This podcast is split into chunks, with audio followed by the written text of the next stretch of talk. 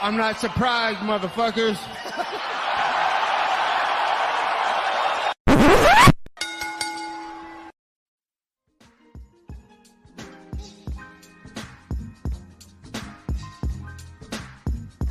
What is up, ladies and gentlemen? Welcome back to the Courtside Soundoff podcast. Once again, I'm Josh Evanoff. As always, welcome by the one and only man of the hour, too sweet to be sour. It is Angel Ortega.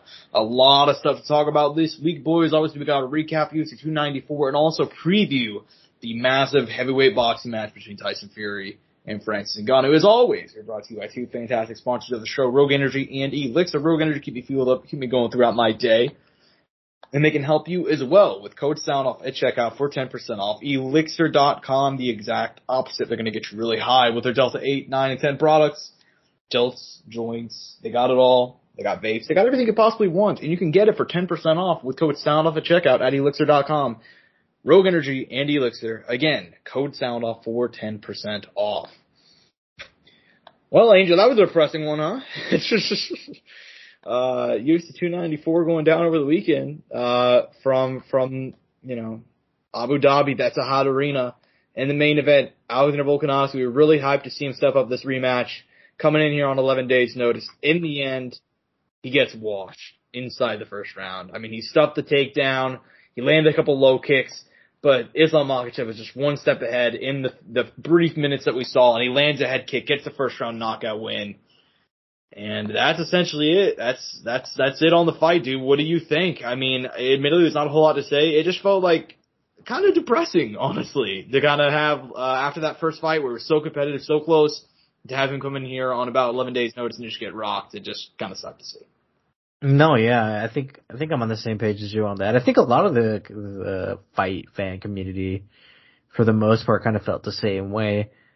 Um, it just goes to show, man, you can't you know, come in on short notice and, and beat Islam Makhachev probably, you know, unless you're that guy, you know, you're that, that different. And, and Volk was trying to be that. And, uh, you know, there's this, this, there's been this little debate that sparked up, Josh, and I'm curious to hear your take on it, whether, was it a good idea or was it a bad idea for Volk, Volk to take this fight? Obviously now, you know, with the result, I mean, it's a little different, right?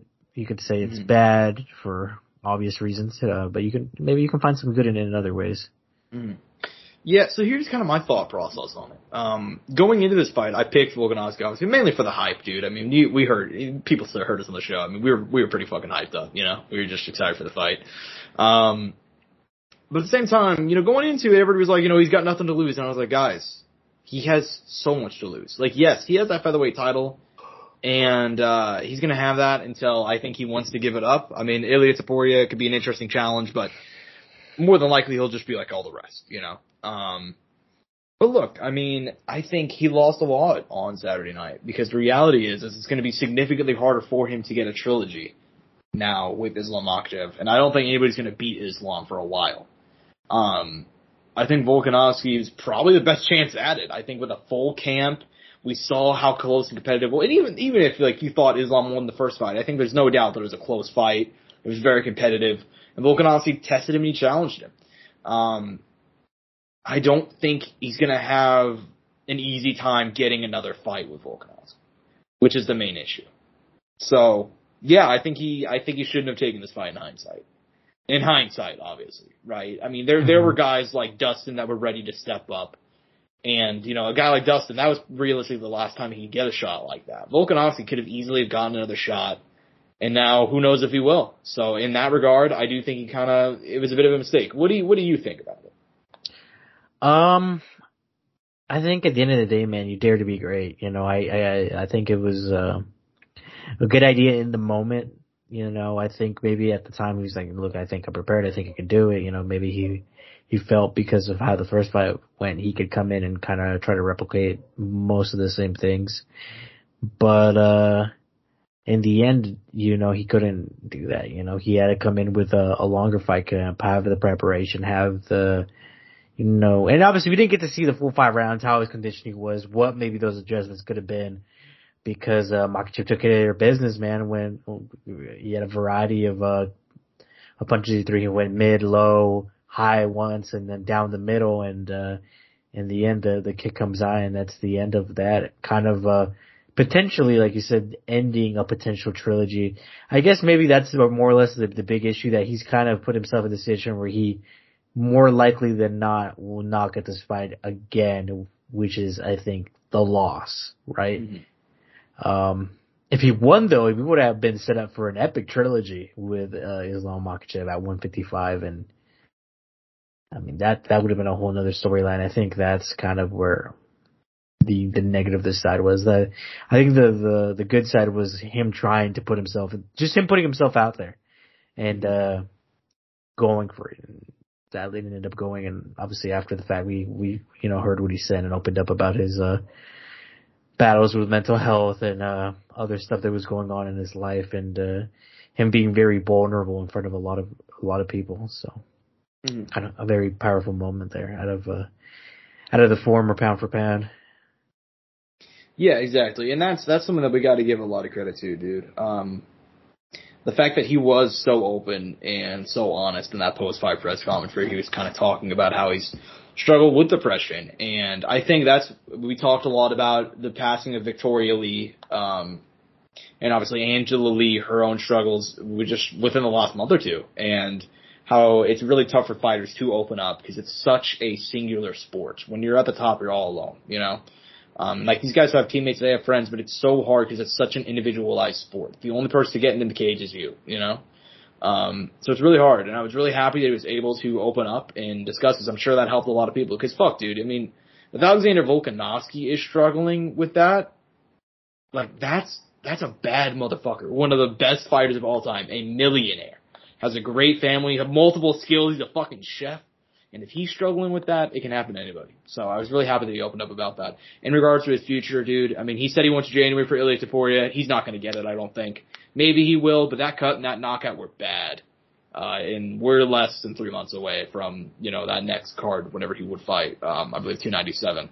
I mean, so, granted though, Josh, just takes a doctor to prove it, so we'll see what true. happens. It only takes one. It only takes one doctor who just, you know, steps up and like, you know what? Volk, you're clear to go, bro. Like, not, not too bad. yeah, you're all good. Uh, so who knows, dude? But I mean, in regards to Islam Makhachev, dude, I mean, who do you, who do you think will be next for him, dude? Probably, probably Charles Oliveira, if I had to guess. Uh, I would assume so. Um, I think that's kind of the direction they should go. And also there's, there's history there once again. There's a storyline and, uh, it's an easy sell, I think. Um, and no matter what, you know, if for some reason that ends up falling out, you know, you have Justin Gaethje in the back ready to go. Mm-hmm. Yeah, and Justin Gaethje said that he needs a title shot. He's not going to. He says this after every single win for the last like three or four years, but he, he said he's not going to fight again if he does not get a title shot. We'll see. Relatable. yeah, I also will not fight if I. By the way, will he become the Joseph Benavidez of lightweight if he loses again in a title bout? Um, you can make the argument for him or Poirier, but the, I think the Joe B situation is so weird because like he was caught, he was like the number two guy in not one but two weight classes. It's tough. I think that's it? the big thing. It's going to be really, really hard for another guy to replicate that. Yeah, I mean, I you're not you're not wrong there, but you know what I mean, though. I mean, this would be Justin's third attempt, man. Yeah third try. I mean, how many guys in the UFC, not we're not including WEC and all that, uh, who fought uh in uh in the UFC and got to fight for the title three times to attempt to get it, not even had it. Yeah. You know. Yeah. I mean, I mean, can what other multi-fight challengers have there been? Faber, Faber, Uriah Faber did it uh three or four times. I want to say. Yeah, you're right. That's, um, a, that's another one but obviously he uh he didn't win it. But at least he had the WEC title, so at least that you know at least that for his legacy. Uh-huh. And that was before the UFC even had the you know so kind of it was all right. But yeah, I mean Justin Gaethje is kind of like that for a new generation, I guess. Uh, a guy that just continually gets title shots and just comes up short. I don't think he's going to do very well against Islam Makhachev, but we will see. We will see. Um, I do think we should move on, dude, because that co-main event, admittedly, is the fight I, w- I wanted to discuss more because uh, we have a lot more finality. We know what's next. Uh, Hamzat comes in here, gets a majority decision win over Kamaru Usman. Obviously, that first round was extremely dominant, nearly submitted the champ. Uh, basically just dominated him every single facet of the fight. Next two rounds are more competitive. Um, I think down round three was definitely Usman. Round two, I thought was clearly Chimaev. In the end, he ends up picking up the win, and now he will also face Sean Strickland, uh, presumably in 2024 for the middleweight title. He came in at number nine in the rankings. Were you impressed by Hamzat Chimaev's middleweight debut? As we know the story, Kamaru stepping in on two weeks, very similar circumstance to Volkanovski, and he showed a lot, but just was not able to get the win. What do you think about Hamzat Chimaev up at uh, 185? I mean, he looked great in that first round. Obviously, we found out after the fact there was potentially an issue with the hand slash wrist, which uh, could have led to why maybe he wasn't going for it more in those later rounds, maybe.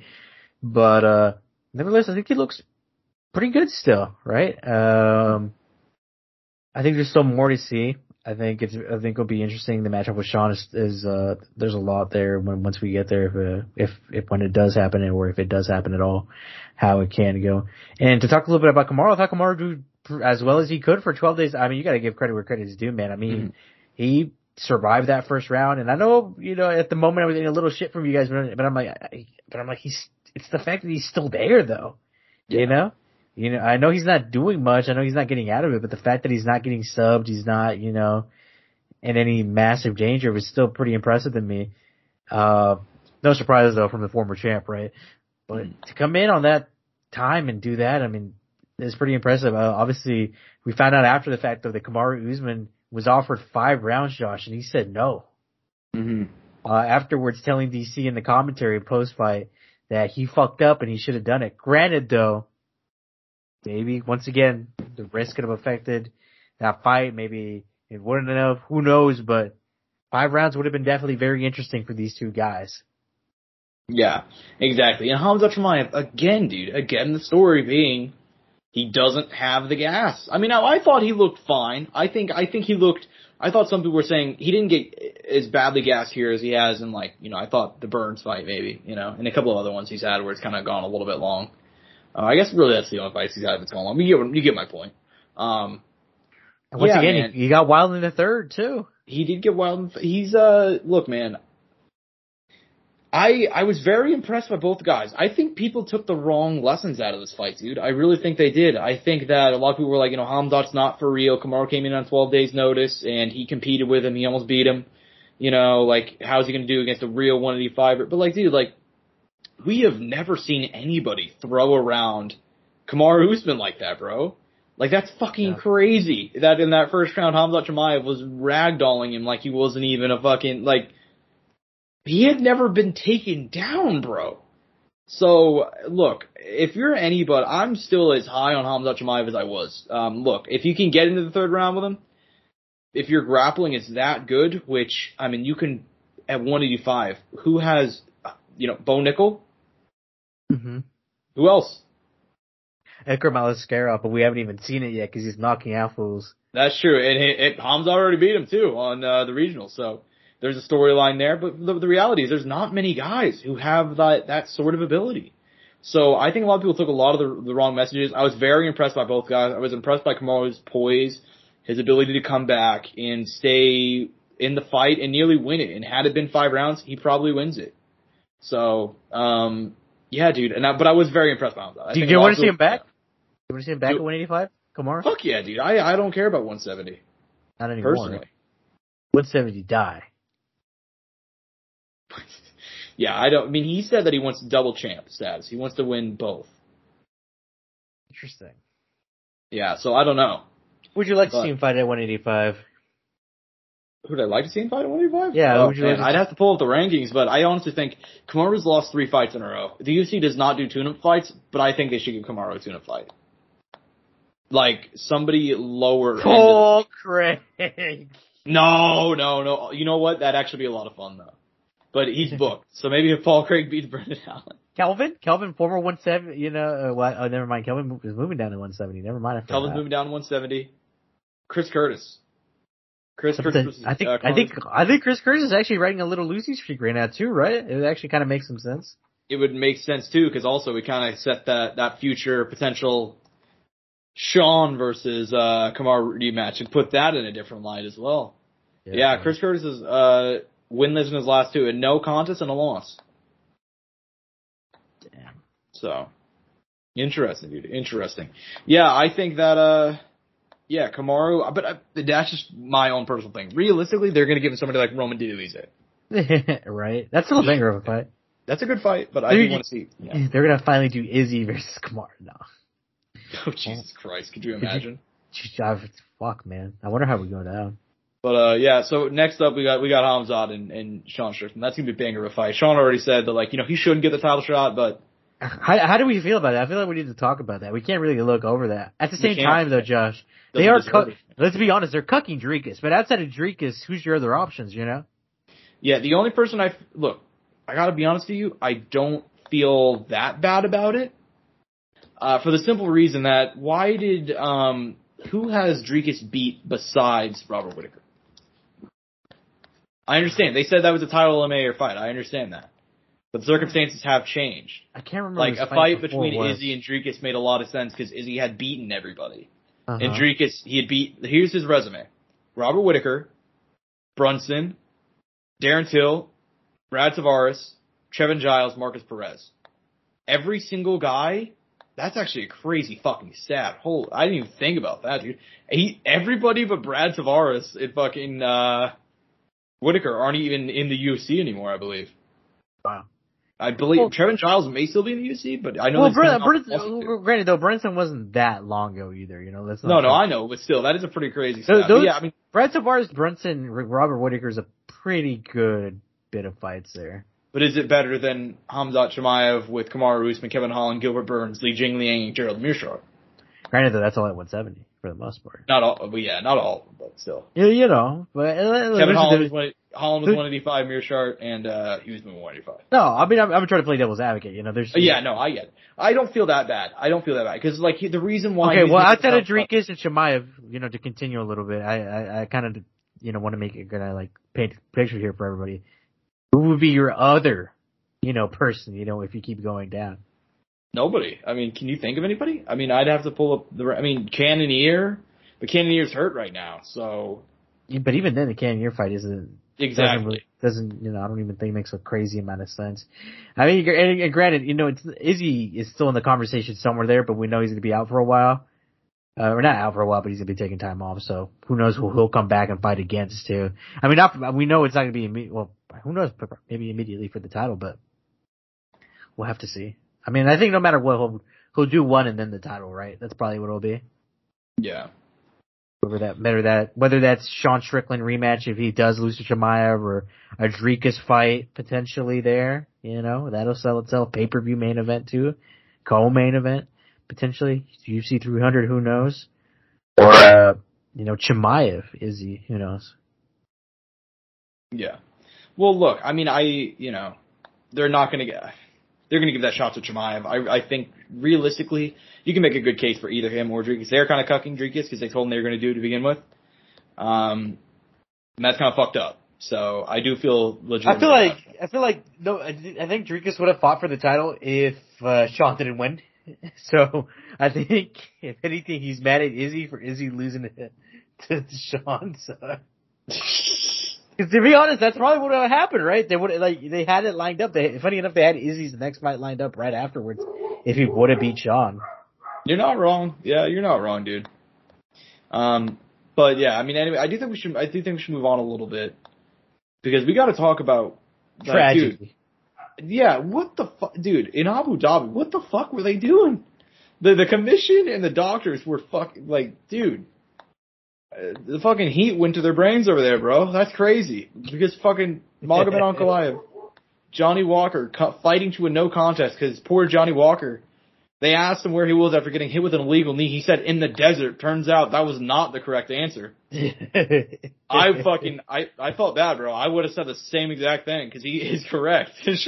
well, you know, I remember he, he, typically. Uh, I think even if you gave the answer of Abu Dhabi, that would have been incorrect either that would have been incorrect as well, yeah, right? Yeah, technically, he asked, "What country are you in?" And like, it's the UAE. Yeah, because he could have said Abu Dhabi. He technically would have been wrong. So, and I yeah. shit, I would have said Abu Dhabi in the moment. Dude, you, yeah, who the fuck? He's in a cage fight, and you're asking a guy who's Geography. Brazilian who doesn't know English. You're asking him what country he's in. I mean, it's English, but not not not. It's you know, it's not his first language. Not super well. All right. Yeah, you know what I'm saying. You know, he doesn't he doesn't need Fabiano all the time. You know. Yeah. Yeah, man. It is. By the way, um, random little bit here. Renato Moicano did a tier list on uh, Brazilians English uh, tier list. Really good video. oh, I gotta watch that. Yeah, I do recommend. It was really funny. He had like people who don't like. It, it was funny because the, tier list obviously was kind of memey, like absolutely no translator. Don't I can't even understand you, and I speak Portuguese was like one of the categories. They were all pretty funny. I, I recommend you watch it. Moicano's Oh. good. Yeah, Moicano is a legitimately funny guy. But yeah, I mean, this was just a fucked up thing. I mean, the doctors out there, dude, like, there's always been some sort of controversy all the time in Abu Dhabi. I mean, obviously the time, remember the time that Khabib weighed in, people were like, he didn't make weight, you know, because the scale was still shaking, they called him on weight, you know. Um, I know. the- like Muhammad Mokaev, I hate it. yeah, as I said, they said that too. Yeah. Yeah, because if you watch his him literally weighing in, he's he's like despondent. He's like he looks like he's like upset and he's about to really upset, and they're like, "Yep, you're on weight." And he's like, "Fuck yeah!" You know, like just just he's Oh, as shocked as anybody else. So uh yeah, I mean they've just done crazy. But what do you think about this uh this situation? What do you think is going to happen? Do you think they'll rebook this one? Yeah, they'll rebook it pretty quick. Uh, fuck, man. Uh, it's funny. I almost wish they could rebook it for next week because I mean they're literally fighting in Brazil. You know, be kind of like the perfect thing. But uh, obviously the flight and all that, and um, these guys, both these guys cut weight. So I think, I mean, if anything, I, th- I think realistically, Dana should have probably negotiated a catch weight and make made them fight next week on that Brazil card. But hey, I, I get it, and these guys need time, and uh, I don't know exactly what they want to do, but I think Dana, if anything, and, and Hunter Campbell and all of them should consider kind of doing a, a catch weight fight to make this fight happen because uh, it, it was just very shitty for both of you guys. They they put in the fight camp, they put in the time, and they won't even get to fight. And they wanted to fight. They were still trying to fight, man. Yeah, it's not like these guys did nothing wrong. Normally there's like some situation, but even then, like Makayev, not Makayev, excuse me, Ankalaev, uh, landing the knee, it's like, it happens, dude. It's not that big of a deal. He didn't even land the knee like very clean or anything like that. It wasn't a huge shot. You know, like he was completely fine. So, and they were both ready to go. So, Magomed uh, fucking his his entire career, Magomed Ankalaev, dude. I had so much hope, and his last two fights have just been fucking through no fault of his own. Have just been the fucking. Disastrous. Exactly, dude. Just a complete fucking disaster. So, you know, just just sad. Um, that being said, I think we should go ahead and move on because next up on the main card, your boy, I guess he's my boy. He's uh, he's our boy. You know, Ikram Aliskerov knocks out Warlley Alves. This one was an ex. I mean, we said on the show it was an execution. Okay, we knew it was going to happen here. We fucking knew from the second this fight was announced. We knew it was up. And Warlley Alves, he's got a dog in him. He's a tough guy, but this was never going to go his way. Suffers a knockout loss two minutes in. What do you think, man? I mean, look, I'm disappointed because he was supposed to fight Nassourdine Imavov originally, and I thought this would be a great matchup. Test him really quick in the division, putting him in there is against a, a good kid, and uh we ended up getting this. Which I mean, look, sick highlight for him, just not what we, not what I wanted. Um, I was very excited to see him fight a ranked opponent, and I hope his next fight is against a ranked opponent because you can tell this kid has skills, and obviously, you know, they want to push him for obvious reasons. Mm-hmm. Yeah, those obvious reasons being that he's, uh, you know, has the history with Hamzat.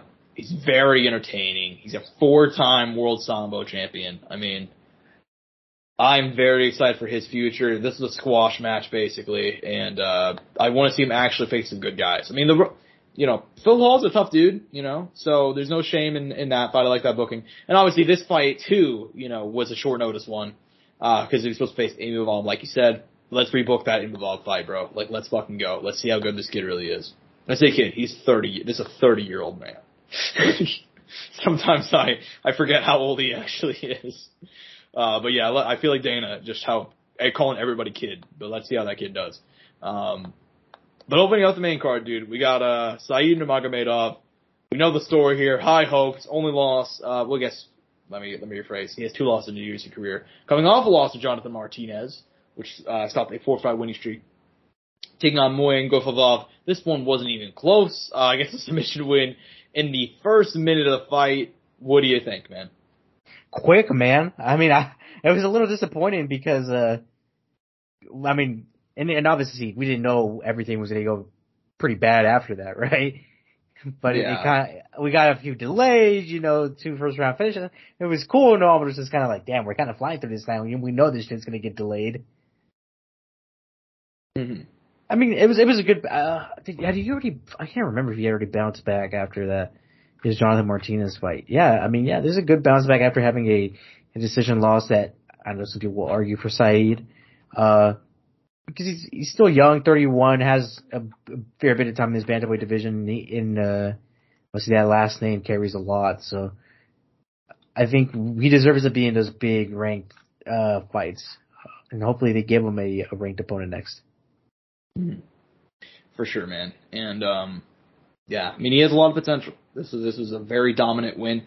Um, both of these main card fights, dude. That we started off hot, bro. Then we card. then we iced out, bro. We we fucking shot. We went 0 for 5, bro, from 3. Just yeah, iced out. Dude. Just it was fucking that main event was so sad. Walker, Ankalaev, just the shit. But I mean, in regards to the prelims, though, you know, uh, there were a couple of big fights. A lot of fuck ups there too. Um, but what do you, what fights you most want to talk about, man? I mean, we, we talked about it earlier, man. We can't we can't skip it over. Mohammed Mokaev, Tim Elliott, Mohammed Mokaev announces himself to the 125 division. I am here. I can finish. I can finish ranked opponents, and he uh, he gets one over the the veteran and Tim Elliott. Um, exciting, exciting third round, man. What an end! That that transition against the cage to the ground and then ending it with the choke was just. Uh, I mean, that was sick. I had never seen anything like it. I was super excited. Uh, I remember me and my boy were there kind of, we were like, oh shit, oh shit. We were kind of like out of it, you know, those first few rounds. Yeah. And, um, Mokaev was down on the, uh, on the cards. We didn't even mention that. He was down on the, on the scorecards.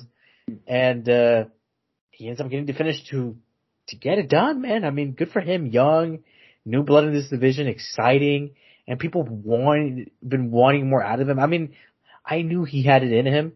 He just needed to get it done for the, for, for those and he, he, he did it. He, he's gotten that one and he needs to get a, another one. I mean, he needs, he needs to continue this trend here. And he still has to grow, needs to, needs to improve and get better. I think obviously, right, he's still very young in his, in his professional career.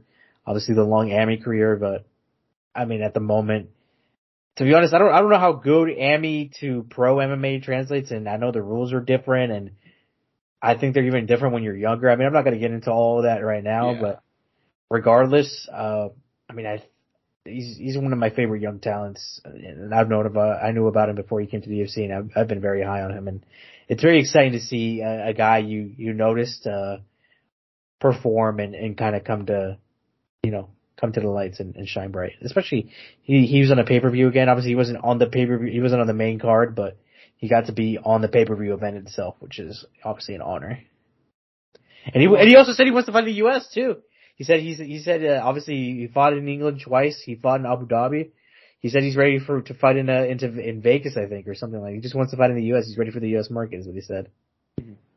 For sure, dude. And look, he is the future, and he's a guy I think like flyweight. He might be the the first real legitimate flyweight star. I mean, I guess you could argue Mighty Mouse, but outside of hardcores, I mean, right. Yeah, so I mean, but, I mean, Brandon Brandon Moreno had it there for a while. Let's be honest with ourselves. He that's true. That's true. Definitely, you know, the Mexican market and all that. He yeah. he reignited that division with uh with the help of Deiveson. I think it. I think uh Deiveson helped Brandon a lot, and obviously Deiveson to an extent, but I think it was Brandon who obviously got to shine out of that because he ended up getting mm-hmm. the nod and the quadrilogy and all that. But mm-hmm. yeah, you're not wrong. I mean, Muhammad Mokaev here, he has a, a lot of markability, a lot of potential here. Um, so hopefully, hopefully we can see him soon again. He's down to fight, man. He's DTF. You got to give him credit. Yeah, you got to. Hey, he is. He's DTF, and this is a huge win. And Tim Elliott's a bad motherfucker, bro. Who should, so. Who do you think he should fight next? My favorite question to ask. I mean, he's he's number ten now. A lot of the guys in front of him are booked. Um, I don't know. I, I'm, I'm thinking another vet, man. I know Alex Perez is, I think he has a fight booked. That could be wrong, but it, that's a fight that interests me. Matias Matthias is another one that's, that's hard up there. Uh, yeah, I mean, options. Taking a look at the rankings, dude, he's ranked number 10. Um, I mean, the, if you got the rest of that division, I mean, Kai Kara, France, Manel Kape, they're going to fight.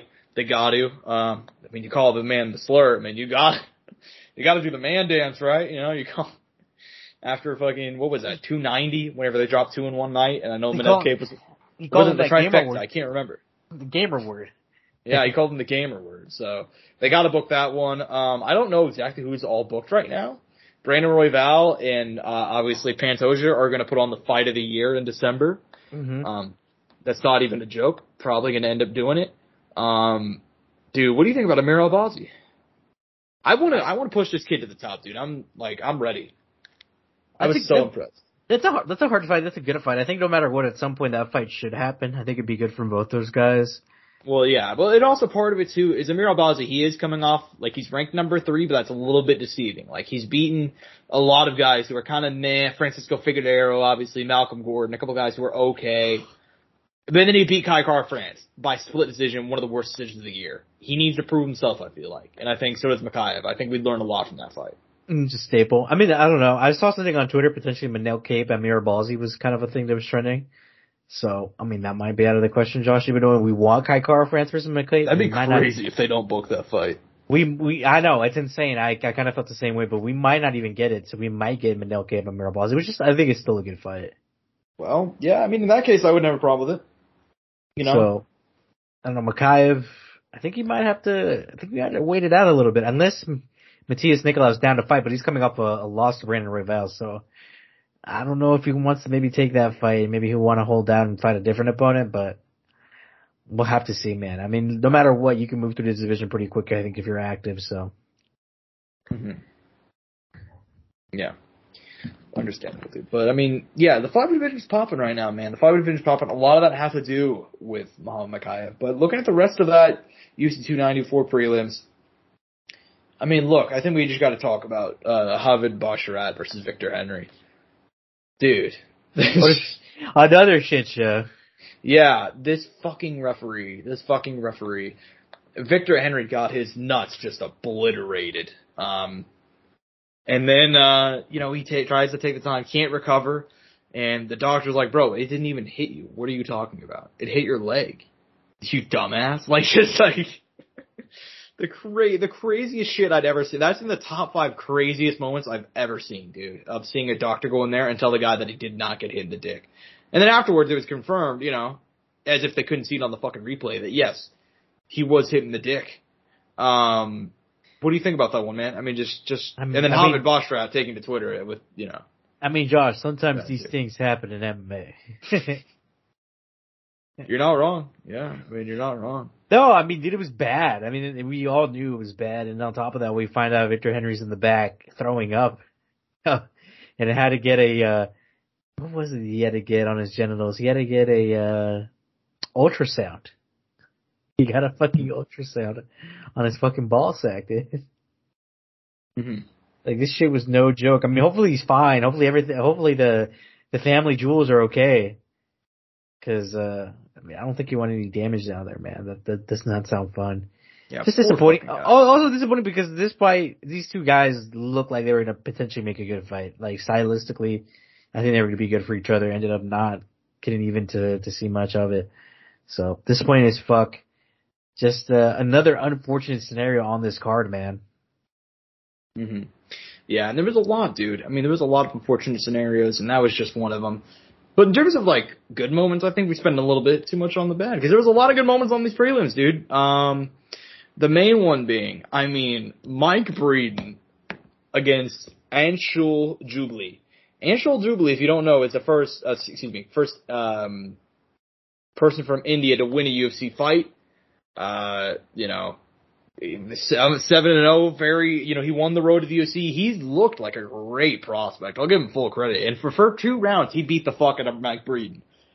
And in the third round, I guess Mike Breeden said that like in his corner, his it seems like, you know, you got to get in there. You got to act like a dog. You got to get in there. You got to get in the fire. You know, we are firemen. No, I'm, I'm fucking around. Was not Teddy Atlas. But they gave him a they gave him a great, you know, a great speech, and then he goes out there and starts beating the fuck out of Anshul Jubli. He literally starts barking like a dog at one point. Um, I know you did not see that one, Angel, but it was the crazy. It was insane. Um, any any other prelim fights you want to discuss, dude? I know that everybody's talking about Shara Magomedov. That's, We got we got to talk about Shara Bullet, dude. yeah. Well, take it away. I mean, look, the guy, you know, he had a, a bit, of, quite a bit of attention behind him for for a number of reasons, good and bad. I, I you know, I, I I will be clear about that. Uh, good because obviously he he's put on some fucking highlights. Obviously, incredible kickboxing, Muay Thai background, but also he is uh you know been in in some interesting situations outside of the cage with uh with people and and getting into altercations with people. So you know obviously that's that's never good. You never want a professional fighter attacking people. You don't want you know the professional fighter hurting pedestrians on the street at all. So yeah. That's never, that's not a good look. But outside of that though, entertaining as fuck, man. Honestly. Uh, obviously he needs some help in the, in the wrestling department. So look, he's gotta, he's gotta get that improved because obviously, bam, you saw it right there. First fight in UFC, glaring weakness and his next fight, if his opponent is smart and they, uh, and they have those capabilities, they will definitely take advantage of that. hmm Yeah, I mean, I'm not gonna, I think we might have even discussed this vaguely when he got signed or like, at some point in time, but because we kind of didn't really like. If you guys don't know, uh, Shara Bullet, uh, let let it. Let's just say he does not like PDA. Is that a fair thing to say, Angel? Yeah. I think that's.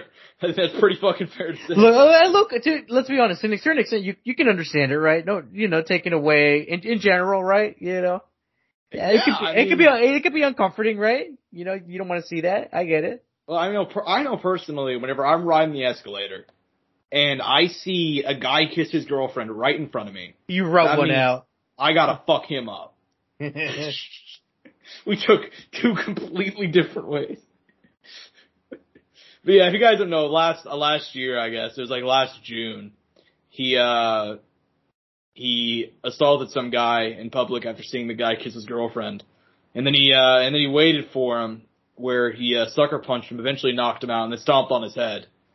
Uh, and that's not including the other stuff, like how uh, he tried to fight an opponent after he lost a jiu-jitsu match earlier this year. So this guy's a real piece of work. Um, but you know, I will say in terms of fighting, he's very fun to watch. So that's really all that matters in, in regards to the UFC. right. Um, It's not. I mean, like, what, what the fuck do they care about my opinion? You know? Like, yeah, dude, we're, come on, dude. They they're they're not the NFL. They're not the NBA. They don't give a fuck about that other shit.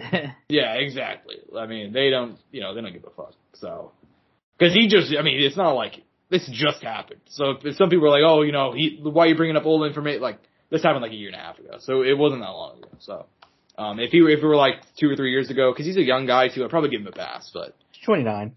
it kind of, it kind of just happened too, you know, like. So I don't know, but regardless, I hope he gets his shit together. Um, cause that's a crazy fucking thing to do. Uh, but anyways, man, um, yeah, I mean, Jinh Yu Frey suffered a loss. By the way, one thing we forgot to mention, like three guys fought with staph on Yeah, that was a fucking trip, dude. Victoria Dudakova was somebody who fought with staph, and she said at the post our press conference that she had staph on her ass, which popped, and so she had a bloody ass throughout the fight. That's what she said. Same. That she gave that information unsolicited. Mike Breeden also fought with staph. So apparently they were just dude, they were doing fucking Dude.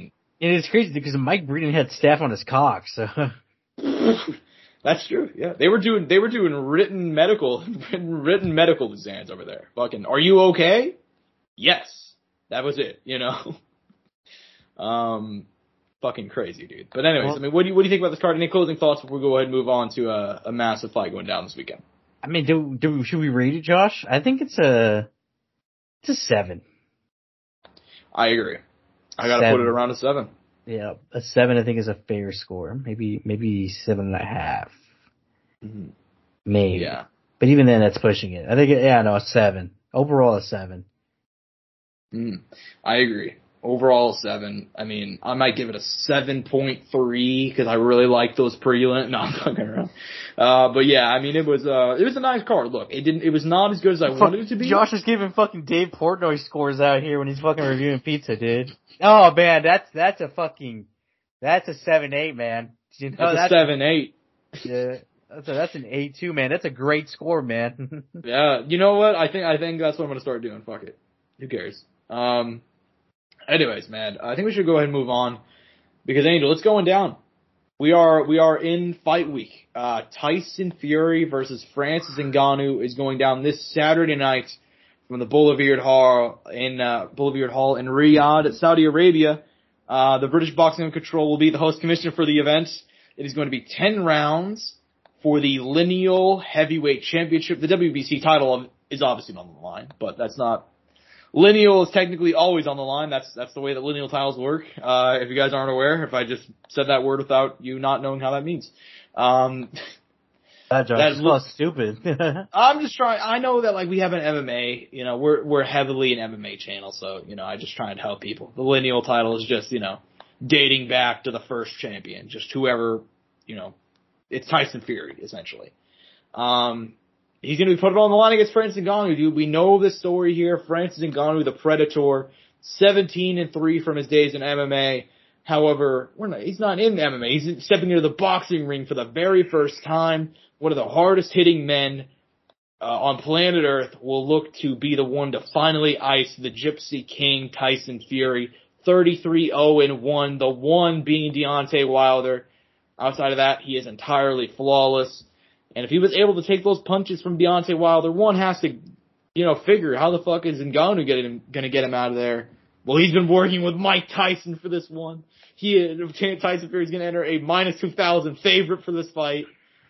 Uh, Angel, dude, what do you, what do you think, man? Um, give me your excitement level, because admittedly, it's more about the show than the fight itself, right? I I think it's a, I think it's like a solid eight and a half, pushing a nine. I'm I am pretty excited about this because it's just the possibility, man, is what you got to think about. You know, that's what you're. That's why you're there. You're you're you're putting yourself on on that edge. You know, of it potentially happen. Look, it's he's in a tough spot. He has a tall task ahead of him.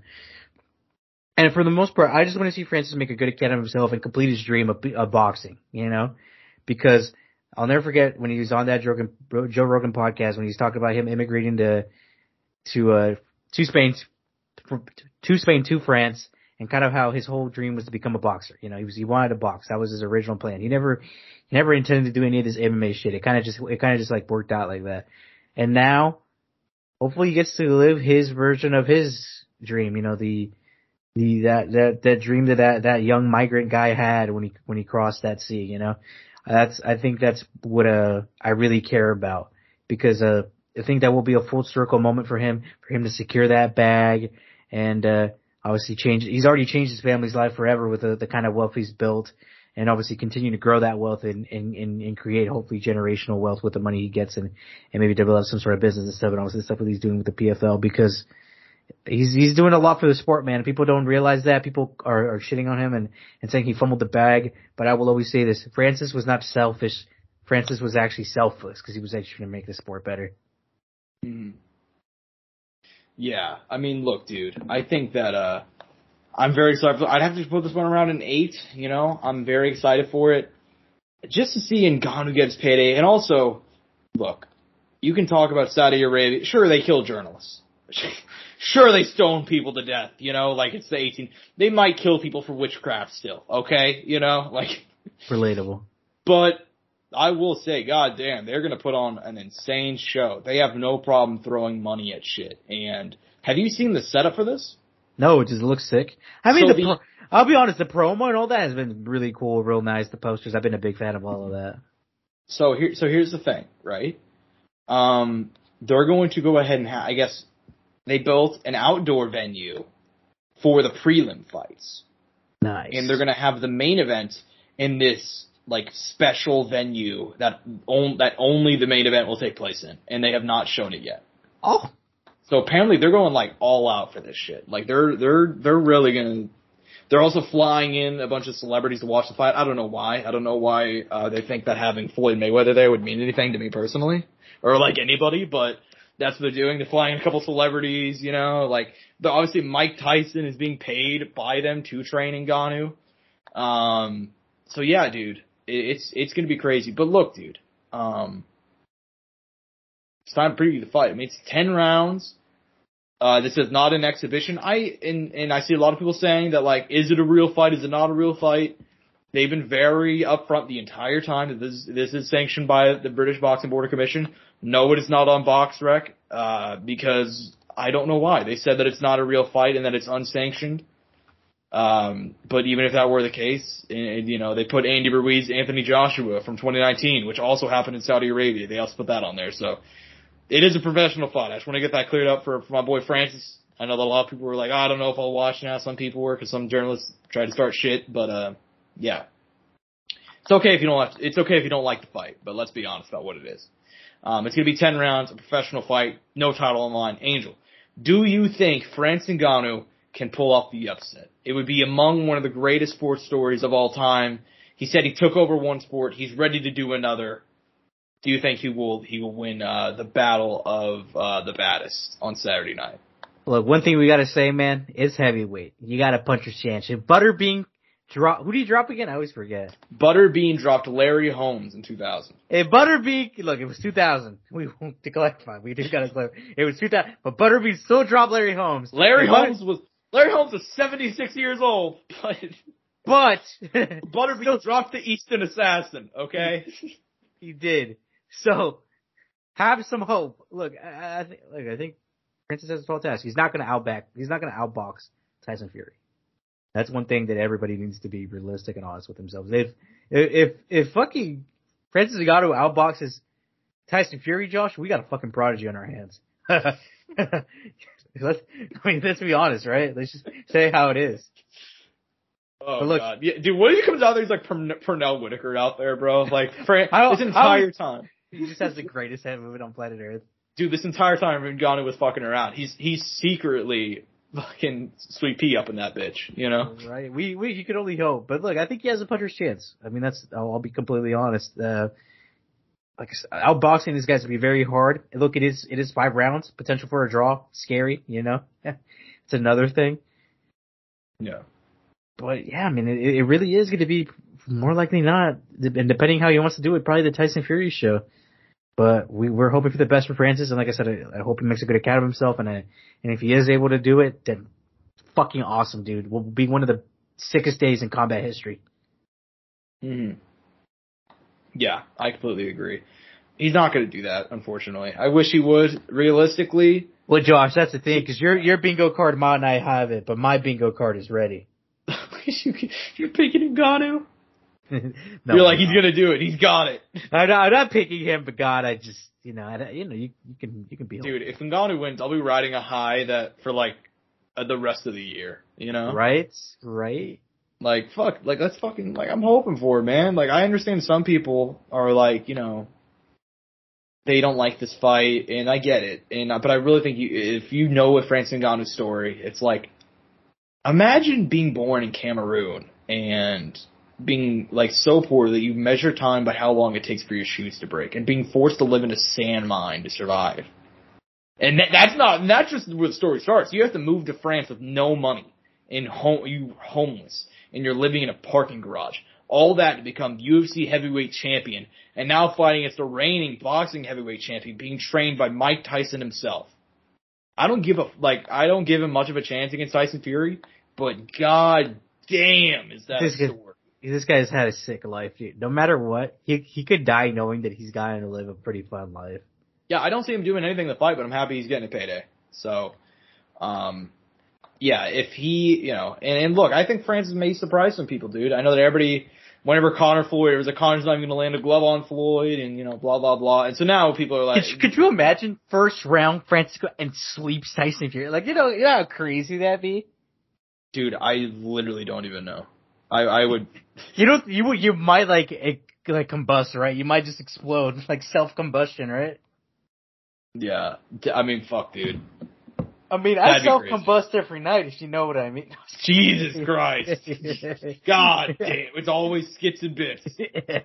Not fucking anyway. It's always, we're always talking about dicks on here every time, every fucking week. Got a phoner. Nah, fucking around. But anyways, yeah, I mean, um.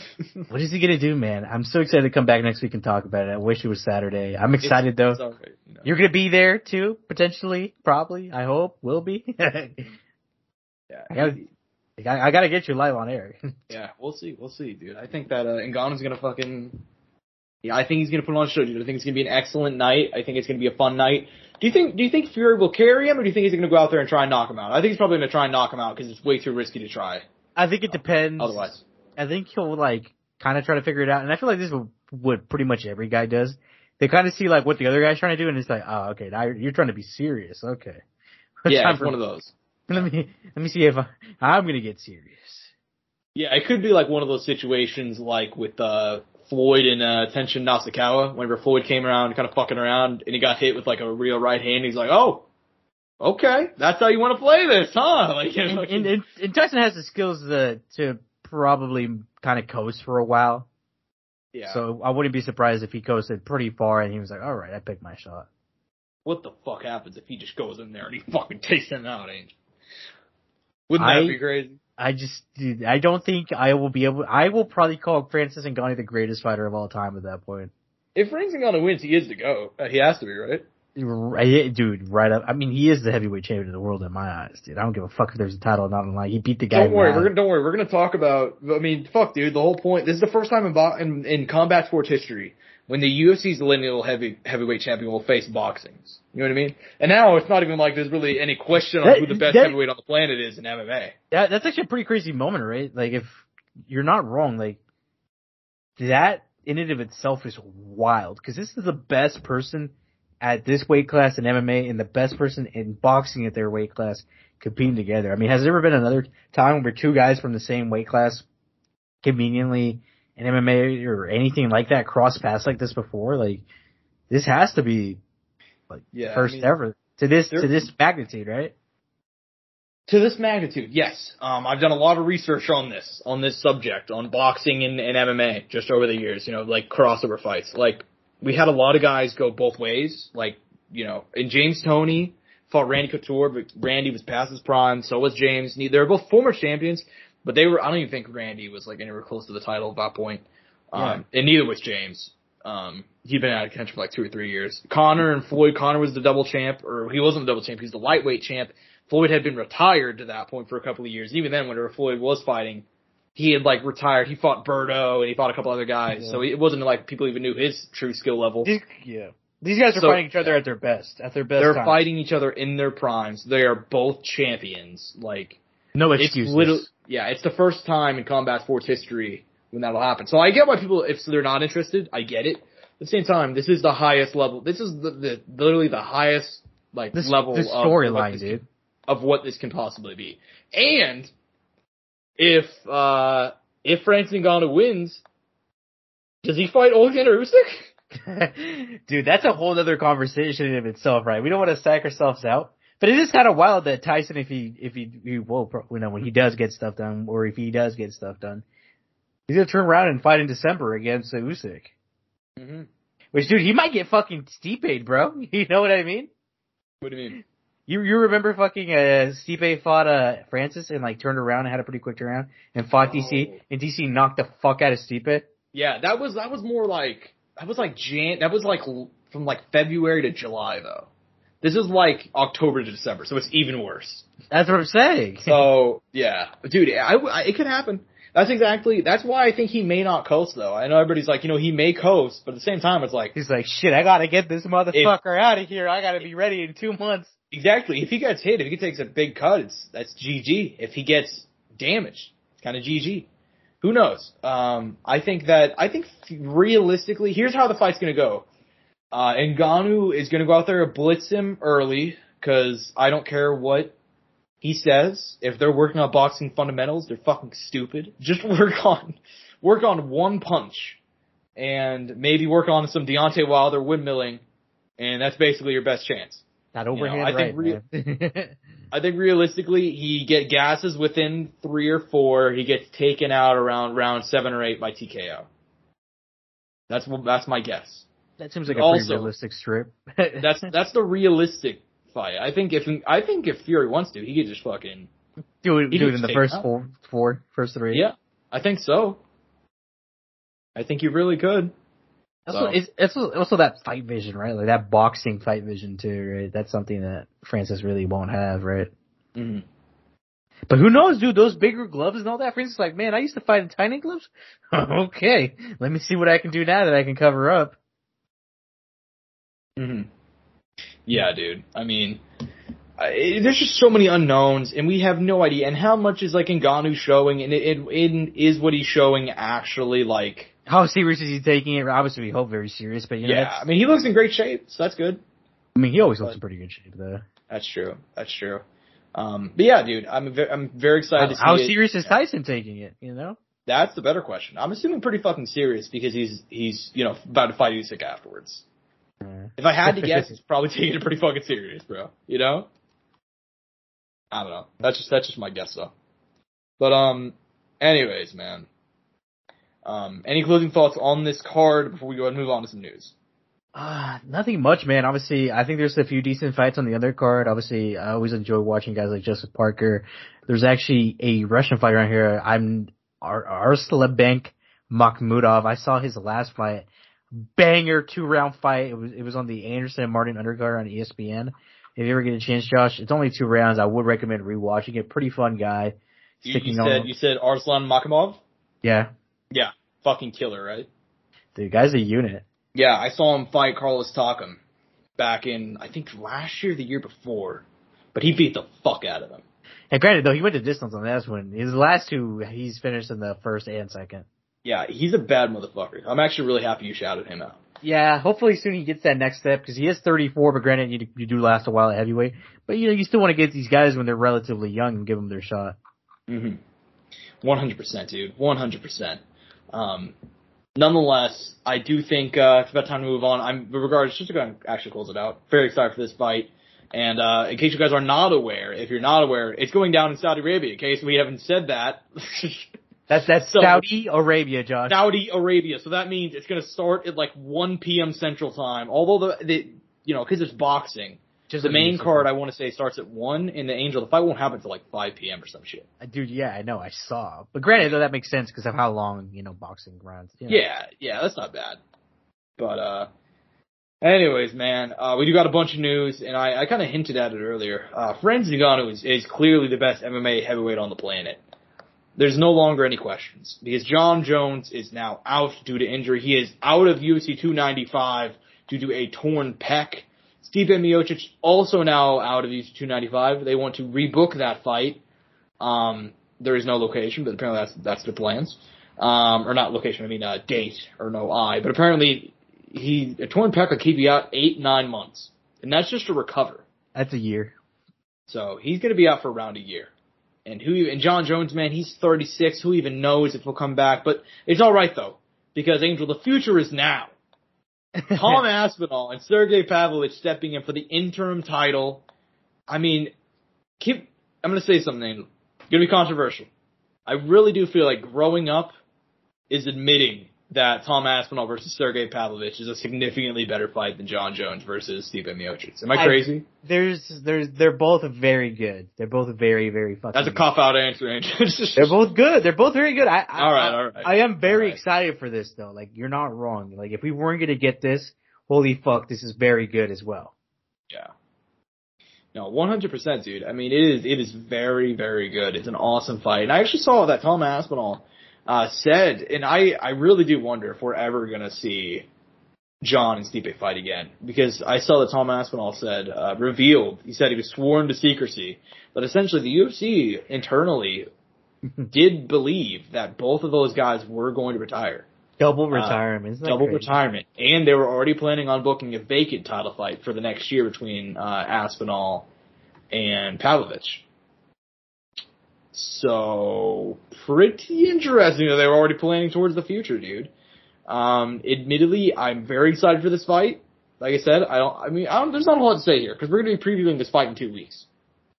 But I will say that it does give me a lot more confidence. I know some people were like, "Dude, we just saw Volk step in on two weeks' notice, and now we're about to see fucking Aspinall do the same thing." He It's has been, though. yeah, and he has been staying ready. He's been staying ready. He said he's been in the gym. He's apparently he was already planning on the vacant title fight for next year. So let's fucking go, dude. Um, very excited. Very excited for it, man. But uh that's not the only fight announcement we got, Angel. We actually got a couple more fight announcements. BKFC 56 going down in December will be headlined by Mike Platinum Perry taking on Eddie Alvarez. We know the story here. Mike Platinum Perry. I mean, come on, dude. One of the most entertaining men alive. Uh, especially in that bare knuckle ring, taking on Eddie Alvarez, who made his debut in April, picking up a win over Chad Mendes. Uh, pure violence. Pure violence is this one, right? Violence personified. Yeah, exactly. Uh, what do you, what's your excitement level for this match, man? I did not see this one coming at all. I really thought they were going to end up booking that Darren Till fight, but apparently not. No. Yeah, apparently not. I this is a solid nine, man. Yeah. This is a solid nine. I I am fucking yeah. I'm pumped for this. Yeah. I mean, you saw you saw how good Eddie's fucking debut was in BKFC. You, we've obviously seen how successful Mike's been. I mean, it's gonna be a banger of a matchup. Yeah, exactly, dude. I mean, it's gonna be an all. It's gonna be an absolutely insane banger. This fight really came out of nowhere.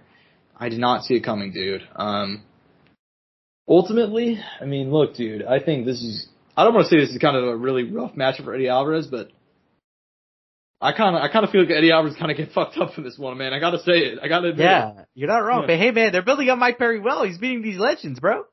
You're not wrong. Yeah, I mean, definitely a lot of uh, a lot of big fights for him, man. A lot of big fights. Rockhold, Alvarez, maybe who knows who could be next? Could be anybody next. Pettis Oh god. Well, they just booked Pettis against Benson Henderson. The in karate combat, though. I know, dude. Pet, fucking Benson Henderson. I really thought he was gonna be one that stayed retired. I don't know Nope. why. He just seemed like one of those guys, and then instantly, He's like, fuck you. one more. The money must have been good. Oh, I'm sure the money was good, dude. I have no doubt about it. Good for them. So good for him, honestly. get that bag. Yeah, get that bag. But yeah, dude. Um, that's all I got to say about BKFC. We're kind of speed running these fight announcements. There's Really, there's not a whole lot to say about them because we're gonna be talking about them because it's about to be November. So, um, yeah. But and next up, dude, Rizin 45. If you guys are new to the pod, maybe you're new to maybe you're new to Rizin as well. Rizin does their uh, New Year's Eve cards every year, and they announce multiple matchups for Rizin 45 going down December 31st. Will be headlined by Juan Archuleta taking on Kai Asakura. In addition to that, they have Kyoji Horiguchi flyweight title against Makam- Makamoto Shinryu, Kleber Koi taking on Yasukura Saito, and also Hirosama Okuhugo taking on John Dodson. All bangers, dude. Rizin, they, they've slowly, you know, in, in a world of, of uncertainty in MMA, Rizin refuses to die, and they keep on putting on low key banger fights, man. What do you what do you think about a couple of these fight announcements? Oh man, I'm excited. Rizin always puts on a fun show, and they got some fucking good matchups in there, man. Yeah, for sure, dude. Juan Archuleta really, really bringing it back, man. Really love to see him having some success, you know. But Yeah, he was having it rough there for a bit, wasn't he? yeah, well, and also just in Rizin too. I didn't expect him to do as well uh, there as he has. He, really likes fighting for the promotion or fighting under the promotion. Yeah, I mean, shit, dude, he hasn't even really paid any attention to Bellator. Although Bellator, I mean, who even knows what's going on there? So I mean, Bellator might not even be, might not exist anymore, dude. yeah, who fucking knows? I mean, we didn't talk about it whenever they officially announced it, but Showtime dropping MMA and boxing at the same time, and that Yeah. PFL deal has not gone through yet. Yep. Gonna be interesting. Well, they got one more show. They got one more show, right? This is the 301 or whatever. 301, I believe, is happening under Viacom. Which will be their last. That's Yes. the end. That's the end. So we'll see. We'll see, dude. Um, speaking of Bellator, I'm actually I'm actually glad you brought them up because Dillon Danis, um, you know, coming off a loss to Logan Paul, Dillon Danis is now a free agent. Angel. Um, he said he wants to go to the UFC. He said, I mean, he also talked about potentially a rematch with with Logan. Uh, do you have any interest in seeing Dillon Danis fight anybody ever again? No. All right, next up we have Michael Venom Page, uh, who is in. Michael Venom Page is in talks with the the UFC. Uh, if we're talking about actual fighters and bad motherfuckers, um, Dude, I just saw something. So What's up? Keem, so Keem said that today they were gonna have a happy punch announcement, and then he later tweeted just like right now, like five minutes ago, big happy punch announcement. It's like an Irish flag. And the first fucking comment was, "Holy fuck, this guy Conor McGregor." fuck yeah, dude. I'm sure they're just gonna have a show in Ireland, but it's, it was yeah, still, I, that probably. it was funny as fuck to see. Dude, that's so fucking funny. I love that. Um, anyways, man, yeah. Um, yeah, anyways, so yeah, Dillon Danis, free agent, don't really care. Uh, Michael Venom Page is a free agent though, and I do care a lot. Um, he was seen at UFC 294. Not only was he seen at UFC 294 for a former Bellator guy, Dana doesn't give a fuck about Bellator, right? And he normally doesn't like any big free agents. Doesn't like signing big free agents these days either. But uh, fucking, he said, "Hey, we're talking to the kid."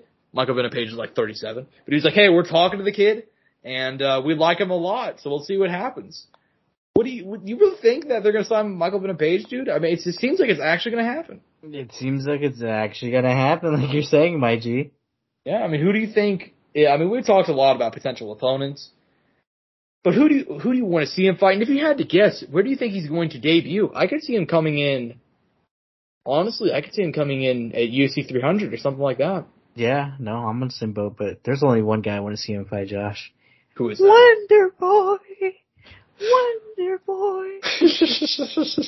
Wonder, you're singing that Wonder Boy by Tenacious D, which is the most un-Wonder Boy song, by the way. If you guys, yeah, very, very un-Stephen Thompson. Um. anyways, yeah, I mean that's the fight I want to see too. Um, who even knows? But he's fighting Shavkat, so he's currently booked. But maybe in the future, I don't know, dude. I think Michael Page, they gotta sign him, dude. For what they're doing at this point in time, and in this viral age of social media and all that shit, like, dude, MVP is a is a human highlight reel. Did you? And he even put up a post that was pretty cool. It was like uh, wanted, you know, and it was like a custom graphic or whatever of like himself, and it's like in GTA, and it's like UFC put a bounty on you, PFL put a bounty Mm-hmm. on you, BKFC put a bounty on you. It's something like really cool. I'm like, yeah, let's fucking let's go, Michael Page, dude. Like, let's go. Um, very excited to see where he goes. Hopefully it's the UFC. I don't want to see him in PFL. I don't care about bare knuckle. Let's fucking let's go straight to the top, dude. I want to see the best fight the best. Um, and I think MVP, even with that loss to Sterling and a couple of his other ones, he still is one of the best on the planet. Dude, Leon Edwards MVP could be a fucking banger of a matchup too. Oh God, don't even don't even say that. Oh God, you think about that? Dude, you're Fuck, rock hard with emotion, right? Off the bat. Yeah, exactly, dude. Um, but yeah, I'm excited to see MVP. Hopefully, he signs the UFC. I'm sure he'll sign right after we get off air here because that's just the way it works sometimes. Um, Probably But- look, yeah. yeah. but uh, last last news of the day. This is a funny one. Um, Bud Light is the official sponsor of the UFC. They have dropped Modelo. No longer a fighting spirit. No longer. For, No. longer. It is. It's now Bud Light, Angel. Um, so you're gonna Saturday night's gonna be popping up with, popping over the gay beer. You know, you're gonna be going be doing I, that. I mean, I I fucking hate Bud Light, so no, never.